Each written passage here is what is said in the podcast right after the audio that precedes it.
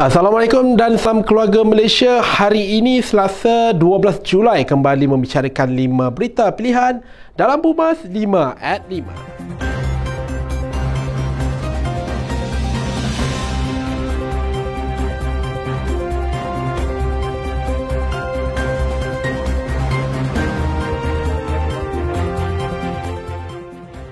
Kerajaan sedang memantau pelaksanaan bantuan yang diumumkan kepada mangsa banjir di Baling Kedah terutamanya bantuan baik pulih rumah yang terjejas.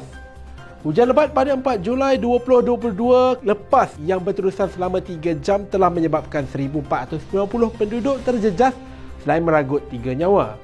Pada keesokan harinya 5 Julai 2022, Perdana Menteri Datuk Seri Ismail Sabri Yaakob mengumumkan pemberian bantuan awal kepada kira-kira 1490 mangsa banjir membabitkan 112 ketua isi rumah yang melibatkan bantuan awal berbentuk wang ihsan RM1,000, bantuan keperluan asas berjumlah RM2,500, bantuan barangan elektrik sebanyak RM500 serta pembaikan rumah.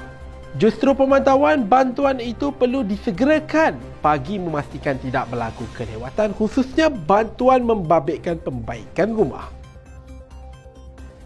UMNO berharap tiada sebarang halangan bagi Jabatan Pendaftaran Pertubuhan ROS untuk meluluskan permohonan pindaan perlembagaan. Setiausaha Agung UMNO Datuk Seri Ahmad Maslan berkata adalah diyakini bahawa UMNO telah melaksanakan pindaan itu mengikut prosedur dan proses yang ditetapkan selain pindaan kepada pasal 10.16 Perlembagaan AMNO yang diputuskan oleh Perhimpunan Agong AMNO juga teratur mengikut fasa 30 Perlembagaan AMNO. Beliau turut menafikan dakwaan bahawa penjawat penjawat AMNO sekarang adalah caretaker atau penjaga sekaligus tidak boleh membuat sebarang keputusan dasar termasuk pindaan terhadap Perlembagaan AMNO. Bagaimanapun beliau telah mengesahkan bahawa penjawat jawatan AMNO sekarang bukan berstatus caretaker atau penjaga.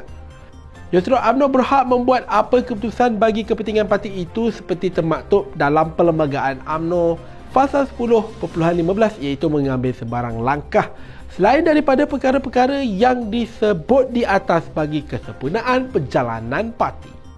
Kerajaan sedang berusaha menangani impak inflasi global termasuk menubuhkan pasukan khas jihad tangani inflasi yang berperanan menyatukan semua kementerian dan agensi berkaitan. Bagaimanapun, Perdana Menteri Datuk Seri Ismail Sabri Yaakob berkata kerajaan tidak dapat melakukan sendirian sebaliknya memerlukan seluruh keluarga Malaysia untuk bersama-sama berganding bahu menangani cabaran itu. Jelas beliau semangat toleransi yang berasaskan konsep tasamuh menjadi antara elemen penting untuk mengekalkan perpaduan dan kesejahteraan keluarga Malaysia. Justru beliau menyeru agar semua rakyat mengamalkan sikap berlapang dada bagi membolehkan Malaysia terus maju membangun dan mencegah diri daripada pembalahan yang hanya akan merugikan ummah.